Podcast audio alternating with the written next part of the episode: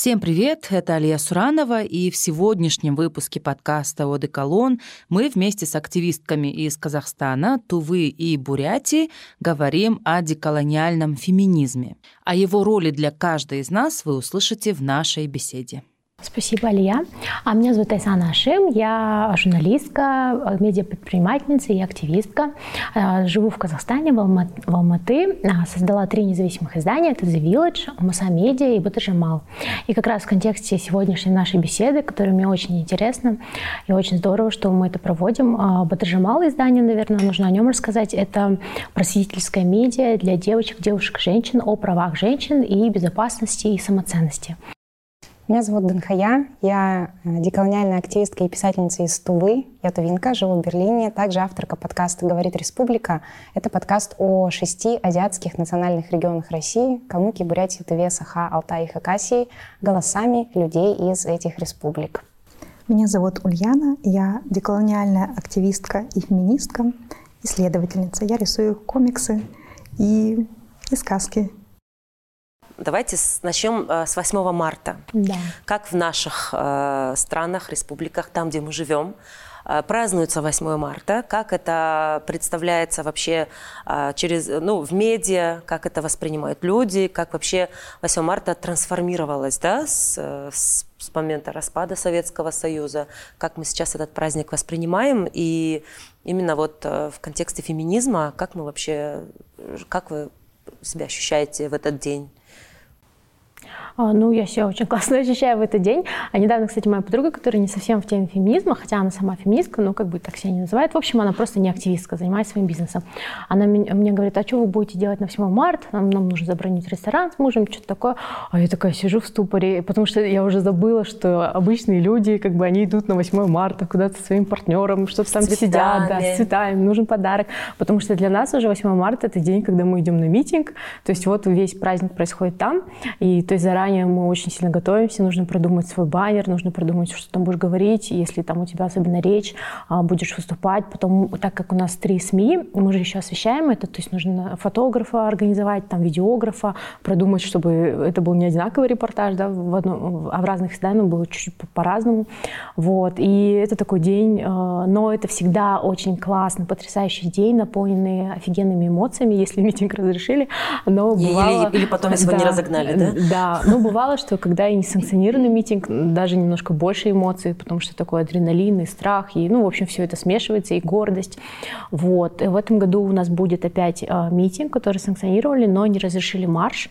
И это, конечно, не очень, потому что самый кайф — это вот идти маршем, э, вот как было, например, э, в позапрошлом году. Э, получается, марш, там мы прошли несколько кварталов 8, по, прям по центру Алматы. И это вообще, это просто, это, я считаю, должен каждый человек испытать, когда ты идешь по улице, улице, и ты вот орешь, там, не знаю, там, смерть патриархату или там, а, ну, в общем, все эти лозунги, и такие люди все проезжают машин, они же еще должны перекрыть, то есть ты идешь прям по дороге, uh-huh. и они перекрывают полностью э, движение, и там какие-то зеваки там из своих квартир смотрят, что эти, что эти женщины хотят. Ну, и нас было вот где-то тысяча человек, и это очень-очень-очень круто. Ну, в Кыргызстане это очень давно началось, когда вот ваши бишкекские феминистки еще задолго начинали, uh-huh. чем это было в Казахстане, и даже наши учились у вас. Вот. Это вот такой 8 марта ожидаем. Ну, в этом году будет просто митинг, но тоже не здорово. И еще классно вот у нас в Казахстане то, что и вообще, э, когда ты что-то делаешь, э, ты становишься тоже таким примером для других, я сейчас не про себя, а про практику. И вот, uh-huh. например, когда в Алмате стали происходить эти митинги, то Астана сейчас тоже. Они в прошлом году провели, но не 8 марта, а 13 марта. И там был тоже такой прецедент, то, что мы тоже об этом писали, это было ужасно. В общем, пришли, там были э, школьницы, девочки, и пришли преподаватели, и потом они начали угрожать, что этих девочек отчислят. И мы подняли тоже это, потом они испугались, поругались, э, дали заднюю, там этих людей, э, учителей поругали, ну, как бы это был интересный прецедент, это всегда хорошо. То есть теперь они забоятся, например, прийти и вообще-то зачем, почему они эти девочек там осуждают, еще угрожают, что их там отчислят. Но в Астане из-за того, что холодно, у них будет э, митинг не 8 марта, а 8 апреля. Потому что а. вот э, они как бы им чтобы не замерзли. Да, чтобы не замерзли, и это тоже, в этом есть, конечно, логика. Ну вот в Кустанае не разрешили митинг. Я э, год назад уехала из России, А сейчас в Берлине, я уверена, такой же офигенский движ активистский, феминистский, потому что там тоже это все очень давно. Но Например, да что там, что там в Туве, вот в Москве, где я жила последние годы, там э, все, все вот по классике, все, что ты, Алия, рассказываешь, uh-huh. все то же самое. Ну, только может быть окей. Знаешь, в Москве там не один там цветочек дарят, а побольше. Но все равно, да, это, это ну, вот, э, не знаю, в нашей этой компании, где я работала, там тоже каждый раз э, какие-то праздники, где говорят обязательно вот эти вот э, дежурные слова про украшение коллектива и так далее. Ну, может быть, не настолько прям кринжовые, потому что это уже все-таки более молодое как бы сообщество, но тем не менее. Хотя вот не знаю, был такой кейс, вот мой последний год в компании, на 7 марта, в общем, парни каждой девушке дарили букет цветов, выбирали. И ко мне подошел мой коллега, и он поздравил меня с э, днем вот, э, борьбы за права женщин. Именно вот так по-феминистски, потому что я всегда себя, как бы, последние, по крайней мере, годы позиционирую как, интер, как интерсекциональная феминистка. Вот, э, и я постоянно это транслирую везде, во всех коллективах. Я там используя феминитивы в России, это все-таки менее как бы такое используемая, привычная практика. Вот, и это было, для меня это была вообще такая тоже маленькая победа, потому что человек, э, зная меня, ну, это uh-huh. тоже говорит об эмпатии этого человека, осознанности, вот, моего коллеги, но вот было классно. А в Туве, например, Тува для контекста я чуть-чуть пару слов скажу про свою республику, где она находится и что вообще это такое. Тува — это э, Азиатская республика в Сибири, в юго-восточной Сибири, на границе с Монголией. То есть вся наша южная граница, мы ее шерим, разделяем ее с Монголией. Нас окружает э, соответственно, Бурятия, Красноярский край, Хакасия и Алтай. Вот, то есть вот самый низ Сиб... центра Сибири — это вот мы. То есть у нас там Монголия, здесь Казахстан, короче, там Китай и так дальше. Вот, это очень маленькая горная республика, где 80% территории занимают горы, тувинцев очень мало, у нас всего там 260-270 тысяч человек. Мы буддийский народ, тюркоязычный народ, мы тюрки. А, казахи и кыргызы очень близкие, кыргызы чуть более близкие, но да. все равно да, вот. И у нас э, довольно-таки для меня, я тоже, конечно, здесь выступаю немножко не репрезентативно. Да. Для меня там очень традиционалистское патриархальное общество. Это была одна из причин, почему я уехала оттуда после школы поступать э, в университет в другой город. Вот, потому что это очень-очень-очень патриархальный и патрадиционалистский. То есть это как раз-таки... Э, это, это вот все вот эти клише из, а, карти, из гифок, которые отправляют в Вайбере и WhatsApp с светящимися там стразами, да, котенок, где написано, короче, там, украшение коллектива, оставайся всегда такой слабый, женственный, прекрасный, там, а, это, радуй своих мужчин там и так далее. Вот, хотя э, считается, что наши кочевые народы, то есть это, собственно, все наши азиатские народы России, они э, изначально, что там изначально как раз-таки, не, не, знаете, не матриархат, но вообще роль женщины была другой. Это женщина такая же всадница, как и мужчина, угу. то есть она такая же перегонщица скота, она такая же, э, ну, я не знаю, добычица. Нет, конечно, да. Конечно, в юрте там у женщины есть свое место, да? Да. Там, там где кухня. Кухня А у мужчины есть свое да. место, где он сидит и так возле очага, значит, принимает гостей и так далее. Но все равно там, как, как сказать, э, есть такое мнение, что колонизация принесла с собой вот этот вот мачизм. Знаете, потому что в совке, вообще вот в российской такой парадигме есть очень сильная концепция и вообще концепт вот такого мачизма, потому что когда, например, там в 17 веке, да, вот этот, я не знаю, домострой, там, бей, там, бабу, там, вот это вот все, вот, и а, такой прям именно вот знаете, еще такой, такая мачистская культура может быть с, с республик Северного Кавказа тоже. Это тоже к нам пришло. Uh-huh. Вот. И сейчас то, что происходит, это, конечно, все очень-очень далеко от хоть сколько-нибудь равного положения прав женщин. Потому что женщины, на самом деле, э, простите, что я так много говорю, дорвалась. Это очень интересно. У нас еще есть такой миф, что в Туве матриархат. Не только в Туве. Так говорят и представители, представительницы был или Бурятии. Есть, есть, есть. И был, и есть. И калмыки везде. Потому что говорят, что а, самое уваж... самый уважаемый член семьи — это старшая женщина. Именно к ней приходят э, за советом, э, именно она решает основные важные вопросы в семье, она распоряжается деньгами, она там то все. Но, как вы, я здесь, конечно, это, да, я сейчас буду очевидные вещи говорить, это, конечно, конструирование мифа, точнее, уже сконструированный миф. Потому что, по сути, это просто несение, как бы, я не знаю, ношение, исполнение трех смен. По сути, это вот, да, ты мать, а, семьи многодетные, естественно, ты а, работаешь на первой работе обязательно, потому что иначе ты просто не выживешь. У нас очень, как бы, Э, экономически малоразвитая республика. И самое главное, ты еще и как бы менеджерка всего этого хозяйства. Mm-hmm. Менеджерка в плане экономка, если говорить супер простыми словами. Ты, значит, менеджеришь все, вплоть до, там, я не знаю, поездки к родственникам, что, куда. Это огромный труд. И вот это вот подменяется это представлением матриархата. И угу. это, мне кажется, вообще очень вредоносная какая-то концепция, потому что таким образом как бы а, подсовывают идею, что все у вас да, в порядке, да, да. у нас вообще матриархат, это... хотя, извините, мы домашнее писали, насилие. Мы писали об этом. Да, вот это вот Короче, все. А, недавно придумали термин, ну как недавно, уже давно, э, неопатриархат. То есть вот все, что ты описываешь, mm это реально неопатриархат. Когда, например, в старом патриархате было так, что у женщины нет права выбора, нет там голоса, нет, не знаю, карточки и прочее, но она сидит дома, ее обеспечивает муж. А тут, получается, неопатриархат, ты делаешь, у тебя якобы есть выбор, ты можешь ходить работать, но в то же время ты должна, значит, и за следить, и работать. То есть они, ну, вот это все, и это вот называют не патриархат.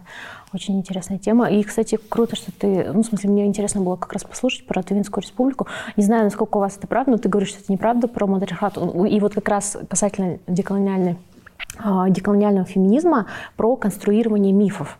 А у нас тоже есть такой миф, то что раньше казахская женщина, она была такая вот свободная, она там э, скакала на конях и там не носила там паранджу и прочее. Да, конечно, мы там один из немногих мусульманских народов, которые женщина не покрывалась, но на самом деле это неправда. То есть у нас, у нас было и насилие, и там э, и традиции, и законы это подтверждают. И сейчас я ну, замечаю, что очень большой нарратив, что женщина нас казахская была свободна, и вообще у нас нет насилия, потому что у нас же издавна вот так все было прекрасно, да. у нас был Тамирис, и в Кыргызстане к женщинам тоже. очень уважительно относились, да, да, ставили да, их всегда да. на пьедестал. А тогда да. вопрос, если всегда так уважительно относились, почему Казахстан среди всех стран СНГ лидирует по сексуальному насилию? Ну, Откуда ну, это да. пришло? Или, да. например, по бытовому насилию у нас есть цифра, мне всегда тоже немножко забавно, это вообще не смешно, это черный юмор. В общем, а, цифра то, что в Казахстане 400 женщин умирают от бытового насилия каждый год. Но почему-то эта цифра не меняется. Вот каждый год, как по плану, 400 женщин идут умирают. И мы полагаем, что эта цифра намного больше, просто правительству невыгодно считать на самом деле, сколько женщин умирает. Mm-hmm. И если посмотреть статистику, например, только за январь-февраль уже 18 было погибших женщин. Соответственно, 9 умножаем на 12, это уже минимум тысяча. Mm-hmm. То есть как минимум в два раза больше только смертей, а есть же еще увечья, просто эмоциональное да, насилие, физи- финансовое насилие, там, физическое, которое не дошло до смерти и многое другое. Я бы хотела тоже присоединиться к Данхае. Действительно, у нас нет такой роскоши, как распространенной практики такого вот этнического феминизма, деколониального феминизма. В Бряте есть феминистки, но это такое очень нишевое явление. В Иркутске мне вот неизвестно, или в Усерде, мне неизвестно о каком-либо таком вот движении. Да, движении, каком-то оформившемся, да, с какими-то активностями. В Москве, конечно же, есть но это такой как бы общероссийский феминизм. И ну, участницы... белый феминизм, кстати. Да, mm-hmm. разумеется, когда я говорю общероссийский, да, я имею в виду, что это а, его состав примерно отражает, ну вот, то, те, то что вот этот расовый этнический состав России. И Участницы этого движения рассказывают, что даже в самые благополучные годы, когда было ну, чуть полегче устроить какой-то митинг или марш, на феминистские мероприятия приходило максимум 100 человек. И когда я смотрю фото вот из Казахстана, из Кыргызстана, из Турции, мне кажется, вот это да, вот это вот то, к чему бы я хотела вот прийти, то, как я бы хотела видеть свою страну, да, вот а, свой народ в, это, в этом. Ну, у нас это за последние 2-3 года, если честно, развилось. Потому mm-hmm. что буквально 2-3 года назад было тоже примерно 100 Слушай, человек. то, что да, было до это... вот этих двух-трех лет, оно однозначно, мне кажется, поступательно вело к этому. То есть mm-hmm. Да, ну то есть а, почему еще развился феминизм? А, за счет того, что еще вообще политические активисты. То есть когда ушел mm-hmm. Назарбаев в 2019 году, и там был всплеск митингов, и по сути это одни и те же люди примерно, которые выходили за политические реформы, и у вас тоже так, Получается, и которые выходили женщины. за феминизм, mm-hmm. и вот даже ну, мои подруги в стали. Так У нас я вот- правозащитники процентов 90 состоят из женщин. Мгм. Да. И вот когда я а, взаимодействую с московскими феминистками, я, конечно же, приношу с собой свою повестку, да, свою деколониальную повестку и пытаюсь рассказать о том, вот, о том, как выглядит мир для женщины-азиатки, с какими вот особыми проблемами сталкиваются женщины-азиатки в России. И, например, я со- совместно с феминистской организацией «Роса» провожу а, лекции.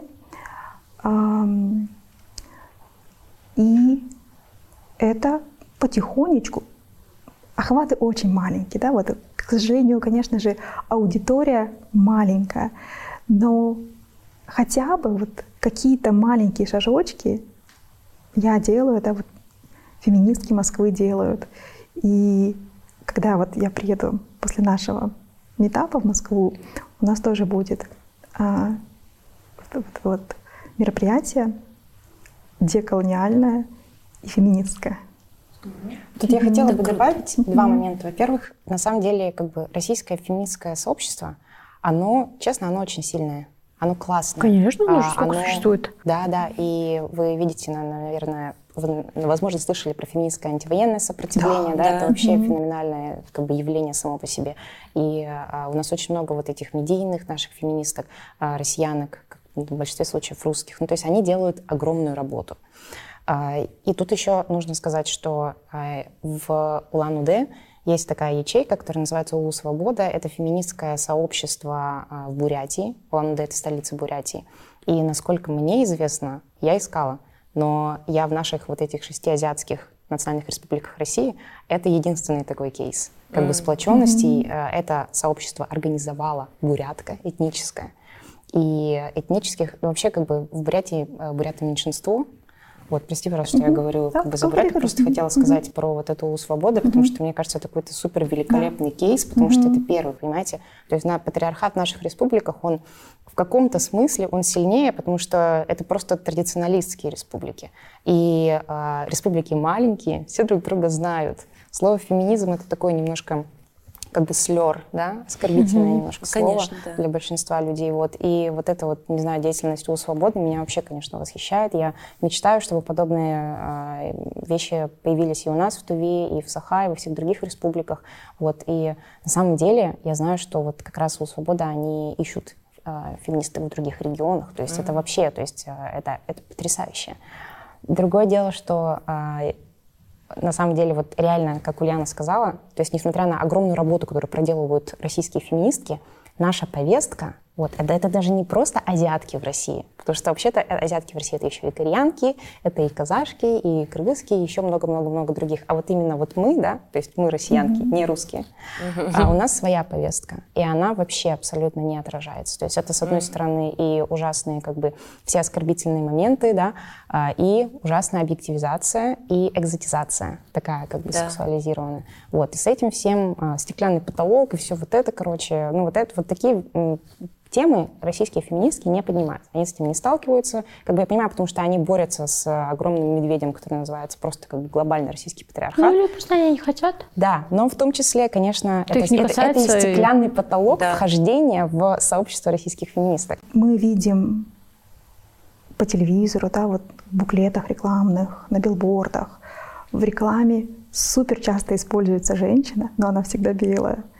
У Ну, неё сейчас это меняется. А А если сейчас она в не белая, в последние России, годы. знаете, она какая? Она темнокожая. М. То есть чаще... То есть как будто бы Будет- темнокожих Потому что они- репрезентация Да, да, больше, это- как будто э, бы... Нет, потому что это вестернизация, это Да, прогрессивная, да, да. темнокожая как бы э, модель. Но Россия это это как, прогрессивно. э, насколько это репрезентация Да, российских это женщин? калька. Это, это Ну, просто, это калька. вот, это просто вот показать, что мы такие вот да, в авангарде, да, да, да. И поэтому, а вот, ну, разумеется, есть репрезентация азиаток, но она в национальных республиках. И, например, в Улан-Удэ в рекламе а, это заметно. Например, реклама какого-то магазина, и они стараются сделать на одном изображении уместить э, русскую модель и бурятскую модель. Mm-hmm. Вот как бы ни в коем случае не... Не может быть, что только одна бурятская. Да, да, да, да, да. да. Вот. Ну, и тоже вообще, если говорить... И очень часто еще вот э, девушки-азиатки изображаются с какой-то национальной атрибутикой. Mm. А мне бы хотелось видеть просто азиатку в современной одежде, без да, вот этих да, там да, да, орнаментов, да, которые да. по всему ее телу, да? Чтобы вот мы видели азиатку, просто об, обыкновенную горожанку, обыкновенную современную девушку, без вот этой вот привязки к старине, к образам старины, без этой экзотизации, вот это, да. вот это бы мне хотелось видеть. В наших странах еще, я думаю, особенно в Казахстане Кыргызстане, очень сильно, помимо вот э, самого патриархального, да, вот этого вот э, пласта, есть еще большая пропаганда, которая идет именно со стороны России, да, Кремля, именно вот эта демонизация феминизма, да, да. Вот да. у нас всегда идет демонизация, феминизм плюс ЛГБТ. Да, да. да постоянно. И каким-то образом фури. И еще и это вот обязательно, это обязательно противоставляется. Сейчас начинается с этого, все закончится педофилией, они Да, говорят. и обязательно это противоставляется нашим национальным ценностям. Слушайте, то есть... И показывается как угроза. И наше государство в своей там борьбе да, против угу. тех же феминисток, ЛГБТ-активистов, вообще в целом активистов, они используют вот эту вот, вот та же самая тех, технология, которая используется в России, чтобы кого-то очернить, там, а, не знаю, показать, ну, используют в качестве черного пиара, да, сразу говорят, это феминистка, она еще ЛГБТшница, а она еще там такая, а она еще это, это все вот западные происки, это вот э, угроза нашим национальным безопасностям, а, ценностям, то есть вот это скрепы. Да и в национальной безопасности тоже, знаешь. Да, да, и то есть и насколько я вот смотрю на это поражаюсь, насколько наша страна конкретно, не знаю, не берусь говорить за Казахстан, просто полностью копирует вот эту вот российскую вот, репрессивную, вот машину. репрессивную машину, чтобы давить угу. женщин в этой вот борьбе. Да? У нас даже вот буквально чиновники, вот буквально в прошлом году мы все просто так обалдели, а, то есть замминистра кабинетов, да, то есть у нас есть там глава кабинета министров, его заместитель, значит, э, в Твиттере наехал на э, редакторку одного новостного издания, когда вот они, она начала писать про очередное там насилие по отношению к женщине, она говорит, хватит множить боль. Да, да, типа, я помню. И так нам всем, типа, да, тяжело, хватит об этом все время писать, вот да, все да, время да. пишите, пишите, Вообще, типа, вы множите боль. Кейс. Я вот э, узнала историю про вашу мисс Вселенная, которая вышла ага. в... В Парео да, с да. принтом да. Э, против насилия над женщиной. И как она потом была вынуждена извиняться на да. Для да, у наших подгорело, да, подбомбило жестко многих людей. Они стали говорить, э, зачем выносить это на такой вот международный э, как бы конкурс. Да, да, лишь бы тебя хайпануть, зачем ты нас в таком свете выставляешь, ведь у нас есть много прекрасных других э, достоинств, качеств. Хотя это и, такой красивый жест, даже ну, это, это было очень классно. Важно, Мы так, я была ей так благодарна. Это уже крик души уже. Я была очень, хотя это было очень интересно. С одной стороны, сам конкурс да, красоты да, это да. само такое, да, да явление э, Но неоднозначное. с другой стороны, как по-феминистски это использовать вот эту Но площадку. именно на нем, да, да когда да, ты да. говоришь о таком, о такой проблеме, нам было классно, но потом она как-то вот завуалирована, как-то вот она извинилась. У меня пошли, это лично мои догадки, у меня пошли подозрения, что на нее даже вышли со стороны властей люди, с администрации президента, и как бы потому что для них это тоже был такой вопрос репутационный, не такие, да, и ты думаешь, как бы тогда работай над э, предотвращением этих проблем, да, вместо того, чтобы О, как нет. бы... Этой девочке всего 18 лет, да. она буквально вчера окончила школу, это было так здорово, что вот она такая молодая, и у нее есть уже вот эта своя, да, вот эта повестка, она ее вынесла. Это было так классно, красиво, но вот реакция нашего При том, общества. Что эта практика, а вот когда девочки-конкурсантки на конкурсах красоты, да, вот делают какой-то феминистский месседж, это достаточно распространено. Вот, например, в Южной Америке этого полно. И на самом деле, когда это делается, ну, скажем, в странах Южной Америки, то это воспринимается как нормально, как обыденное явление, как вот современная норма.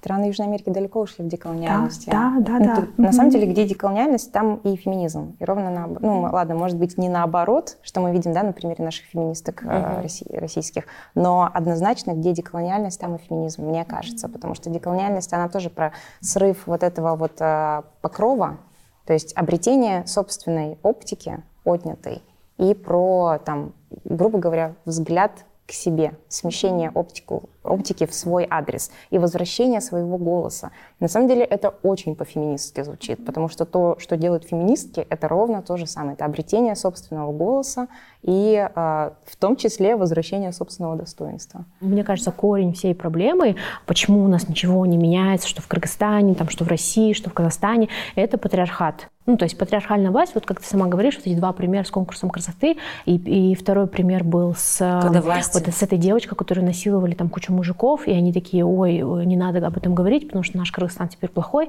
потому что они вот, то есть, прикинь, how dare, audacity это говорит человек, uh-huh. который работает в правительстве, то есть они уже настолько, они даже не стесняются показывать свое реальное отношение к женщинам, да. потому что им на самом деле посрать, им посрать на нас, на женщин, потому что они же сами, то есть и почему мы даже боремся, вот то, чтобы было больше женщин а, в, в участии дел государства, то да. есть чтобы было больше женщин в правительстве, потому что женщины, скорее всего, будут больше защищать наши права. Конечно, это не факт, что женщина будет в правительстве, все она будет хорошая, но вероятность этого увеличивается. Поэтому есть смысл квот. Например, у нас сейчас в Казахстане есть 30% квота, но она идет на женщин, на молодежь и там еще на разные уязвленные слои населения. Ну, как бы это не совсем, да, правильно. А, вот сейчас у нас будет 19 марта выборы в Маслихат и Мажилис, и тоже там есть независимый кандидатки, одномандатницы, которых мы будем поддерживать. Например, Альдау Жигулова, которая очень долго борется за права женщин, или там Инга Иманбай, ну, очень у нас знаменитая политическая активистка. Вот. Э, и очень был классный point э, про то, что деколониальность связана с феминизмом, абсолютно, потому что что такое колонизация? Это, по сути, насилие. То есть это такой же агрессор, а обычно это, гетеросекс... такой гетеронормативный, да, э, белый Бинарный. мужчина, колонизатор, там будет Россия, это Великобритания или какая-то другая страна, и есть вот эта вот жертва, да, которая экзотизируется, которая даже раньше, если посмотреть, история, например, по колонизации, а, вот вот эти вот колонизируемые, они вот такие дикие, вот эти вот дикие женщины, которые вот такие, они хотят вот каких-то животных наслаждений. Ну, если посмотреть, например, романы, какие-то книги. Забусы, это, Да, или, говоря, например, да? те же а, черные мужчины, что у них там большое хозяйство, это же тоже все это придумано, вот эти колонизаторские нарративы. А, и вывод, то, что нам нужно бороться с патриархатом, если мы хотим жить в лучших странах, и я надеюсь, что это будет неизбежно. Но, конечно, если мы ничего делать не будем, то ничего не будет. Дополню Айсану в том, что вот это советский, э, это советский миф о том, что он принес феминизм, это вообще это не то, что миф, это на самом деле огромная, очень, очень вредоносная иллюзия, потому что это был не феминизм, это был НЭП. То есть это была попытка просто э, совершить прорыв в экономике, и нужно было просто женщин всех вернуть в экономику, Побольше как акторов силы. экономики.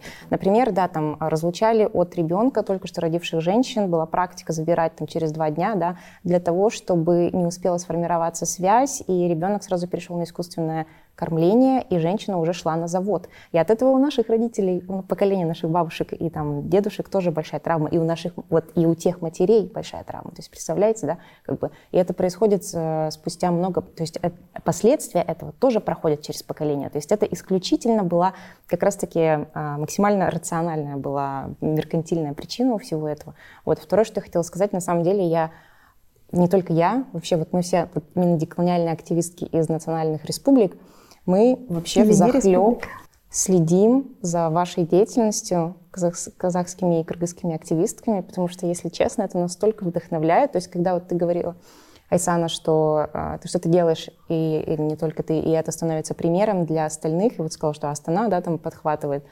Это не только Астана подхватывает, это вообще мы, э, не знаю, я просто хотела это проговорить, что вот э, ваш большое. региональный активизм, региональный центральноазиатский активизм, это вообще очень большое подспорье и вдохновение, например, для нас. Поэтому спасибо вам, девушки. Спасибо вам. Вот этот дискурс о том, что советская власть принесла женщинам Советского Союза феминизм, в основном, мне кажется, звучит в адрес э, мусульманских женщин. Да? Вот это вот сняли чедру, вот освободили женщину Востока. Возможно, для, э, для буряток это я вот не слышал-то, да, что mm-hmm. такого, такого, таких вот ярких заявлений. И, конечно же, если еще в XIII веке да, Чингисхан своей, в своем своде законов написал, что женщина равна мужчине, это ведь такое мощное заявление, какой-то стейтмент. И, конечно же, в такой ситуации говорить, что феминизм — это нечто принесенное, какая-то идеология, которая была экспортирована, это совершенно неправильно. А, я предпочитаю думать о том, что это естественное стремление к человек, человека, естественное стремление женщины к свободе, да, к возможностям, к раскрытию, да, к, рас, к раскрытию себя. Вот Танхая и Айсана высказали мысли о том, что деколониальность очень близка феминизму. Э, отчасти я с этим утверждением согласна, отчасти нет. Э, в чем я согласна? В том, что и позиция деколониальности заключается в преодолении иерархии. Во-первых, в том, что мы эту иерархию должны увидеть, как-то вот идентифицировать среди той реальности, которая нас окружает, сказать, да, это иерархия, она проявляется вот так, так, так. И эта иерархия неправильна, ее не должно быть. Да, в феминистском дискурсе это иерархия полов, в деколониальном дискурсе это, это иерархия народов, колонизаторов и колонизованных. А, в этом действительно да, это один и тот же вектор развития. Но также я вижу и как бы tension, какое-то вот трение, какие-то вот противоречия между философией феминизма и философией деколониальности. А в чем это проявляется? В том, что сложно примирить эти две идентичности.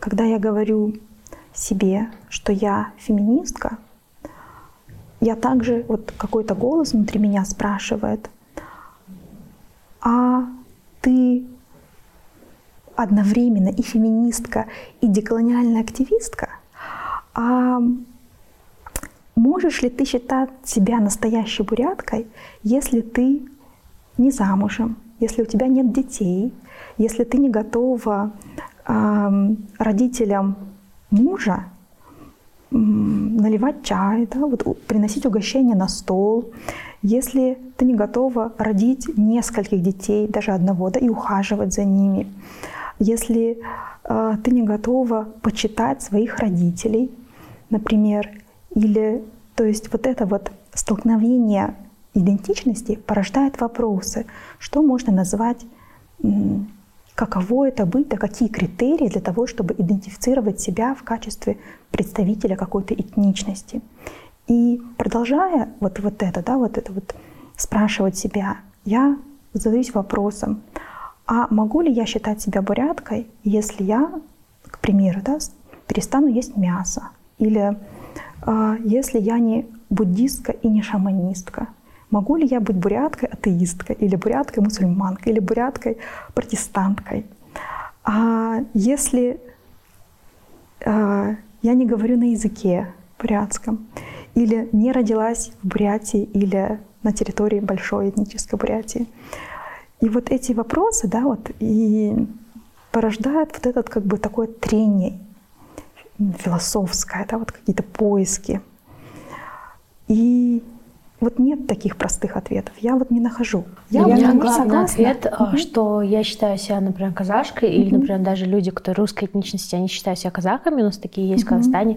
Это если ты борешься за интересы этой страны. Если ты борешься за интересы этого общества, этой страны, тогда ты казах. А если ты не борешься за интересы, угу. и, а, и, ну, там ходишь и всем говоришь, э, там, казахша суле, угу. и просто там, не знаю, наезжаешь, или там сам придумываешь, конструируешь миф, что бить женщину это по-казахски, ну, это bullshit.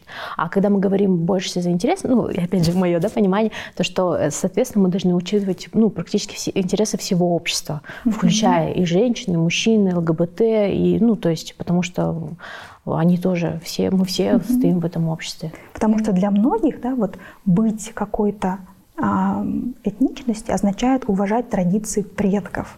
А что делать, если эти традиции предков включают вот такие мизогинные традиции. Это ведь... Лена, я тут, э, я тоже об этом думала. Причем, когда деколониализм деле, же очень сильно за Дело в том, что ну, деколониализм э, почему-то это тоже какая-то иллюзия. Почему э, мы, и мы сами в нее периодически попадаем, что деколониализм, деколониальность — это возвращение какое-то стопроцентное того уклада, так, как Конечно раньше. Нет. Но это, да, это не так, это потому что мы можем идти все дальше и дальше и дальше, раньше, дальше, раньше, типа это, это тупо. И а, когда мы догматируем нашу этничность, да, что вот быть тувинкой, значит, есть баранину, значит, то, все, пятое, десятое, это вообще-то тоже колониально, потому что это насильственное, ну, любой догмат — это насильственность. Например, и у вот нас... Да-да-да, И, и э, на самом деле вот мне нравится представление о том, что в каком-то смысле этничность — это выбор. И деколониальность — это тоже выбор, потому что все, что не выбор, это уже насильственно. Поэтому, может быть, деколониально как раз-таки будет сказать себе, что, например, э, там, я child-free бурятка, там, mm-hmm. протестантка, whatever. Э, вегетарианка. Да, да, да, веганка mm-hmm. вообще, там, я не знаю, что угодно, э, raw food или, короче, что угодно. И, и, ну и ок. Типа в том и дело, что до тех пор, пока мы не а, засовываем себя в эти рамки, это будет и деколониально, и феми феминистично. Мне кажется, что... это то, как ты для себя да, решаешь. Да, да, вот я да. себя чувствую, и я так решила. И... Конечно же, я, я даю себе ответы, да, и мой личный для себя ответ — это то, что меня делает буряткой вот а, мое ощущение себя буряткой, мой опыт жизни, угу. то, как мой опыт социализации в качестве бурятка. Я вот считаю, что феминистки используют термин гендерная социализация. Вот я вот как бы хотела бы использовать термин этническая социализация. А когда я вот только вот пришла в мир, мир начал относиться ко мне как к бурятке. И это меня вот сформировало, да, да. А я делаю, я вот считаю, что бурятка делает меня полученный опыт и не всегда это вопрос выбора. А, ну, как бы я могу делать какие-то вот выводы для себя, но ведь эта дискуссия гораздо больше. И очень много людей, которые считают, что а, бурят — это только тот, кто владеет бурятским языком, кто чтит традиции. Слушай, нет, это, учитывая, что это, это, честно, это картина абсолютно одинаковая в, в Кыргызстане. Да. У нас, например, тоже оперируют наши традиционные ценности. Да, и вот да, я да. всегда угораю то, что окей, если ты так за традиционные ценности, из того, что, например, у нас есть такая традиция была, то, что в юрте э, женщина примерно моего возраста, если она не, э, у нее нет детей, она не жената, то есть она отброс, и она сидит на самом непрестижном месте, где-нибудь там на входе юрты. То есть я бы тут не сидела в подкасте, да, где-то где-то в, за границей, а сидела бы там возле юрты. Но они хотят наслаждаться то, что их устраивает, mm-hmm. то есть патриархат, да, их устраивает вот эта традиция, там, не знаю, бить жен, традиция, опять же, да, но почему они тогда пользуются всеми благами цивилизации? Они пользуются айфоном, mm-hmm. они летят, летают на самолете, то есть почему-то тут традиции им неинтересны, да, они не хотят скакать на лошадях, они хотят ездить на, не знаю, на Камри, да, или там на чем-то другом. Поэтому, мне кажется, главное, ну, в смысле, это помнить, то, что они, э, они всегда будут оперировать так же, как российская пропаганда или там пропаганда другого государства, то, что им выгодно, и подстраивать эти нарративы и мифы под свою риторику, которая выгодна им. И могут так все извратить, ну, как бы, и здесь, ну, конечно, нужно помнить, что мы, кто мы, откуда мы идем, иметь критическое мышление и работать с этим, да, и не терять себя. Эти люди, они э, не апеллируют к традициям, они используют, э, на самом деле, концепт скреп. То есть это скрепность, вот это вот. А традиции — это э, это развивающаяся штука. Она эволюционирует, так что это нормально, что мы там в рамках нашего деколониального феминизма в том числе как-то влияем на развитие этих традиций. Это окей, это всегда происходило. И там э, в дозапамятные времена, там, не знаю, там, в 19-17 веках э, устройство наших племен, например, кочевых, оно тоже развивалось. И это абсолютно нормально. И никто там не говорил, что вот, типа, вы там попираете наши традиции. Нет, у нас будет именно клановая структура, а не территориальное деление наших кожунов. Ну, короче, нет. Так что все. Все меняется. Okay. И пусть они тоже меняются, мы не собираемся под них подстраиваться. Вот такой будет у нас сегодня это, да, вывод сегодняшнего нашего подкаста. Не, ну, если говорить серьезно, давайте тогда кратко резюме да, того, что мы сегодня обсудили. Э, очень много вот э, конструктов да, социальных, очень много мифов, которые навязываются, накладываются да, на вообще любую, любую, любую попытку феминистских движений вырваться из вот этих оков, потому что вот, а у нас всегда вот так было, или наоборот, у нас такого никогда не было, а вот тогда было так, а ты должна так. А если ты вот этого не делаешь, значит, ты не кыргызка, казашка, тувинка или бурятка, значит, ты не мусульманка, не буддистка и прочее. В общем, на самом деле, да, в таких, в наших, мне кажется, реалиях а, гораздо сложнее я опять же сравниваю, да, там с движением, может быть, при, более привилегированных феминисток из более там, да, развитых обществ, но у нас есть вот это вот весь этот багаж, и нынешняя наша, да, культура, и плюс еще и сверху пропаганда давит, и государственная машина. А, ну, что хочу сказать. Вы просто огромные молодцы, что вы просто тараните и тащите это все, это очень круто, потому что вот э, то же самое, да, вот что ты сказала, вот когда-то было так, да, там там строй был такой, да, племенной. На самом деле, если так посмотреть, вот буквально за 20-30 лет в наших да, краях, насколько сильно продвинулись мы, да, вообще в вопросах феминизма. А, буквально 5 лет назад слово феминизм у нас в стране вообще как бы чуть ли не как матерное какое-то там заклятие, проклятие, да, воспринималось. Сейчас очень много молодых девушек у нас, все больше и больше. Я очень этому радуюсь. Они выступают за ценности феминизма и за идеи, за идеи феминизма.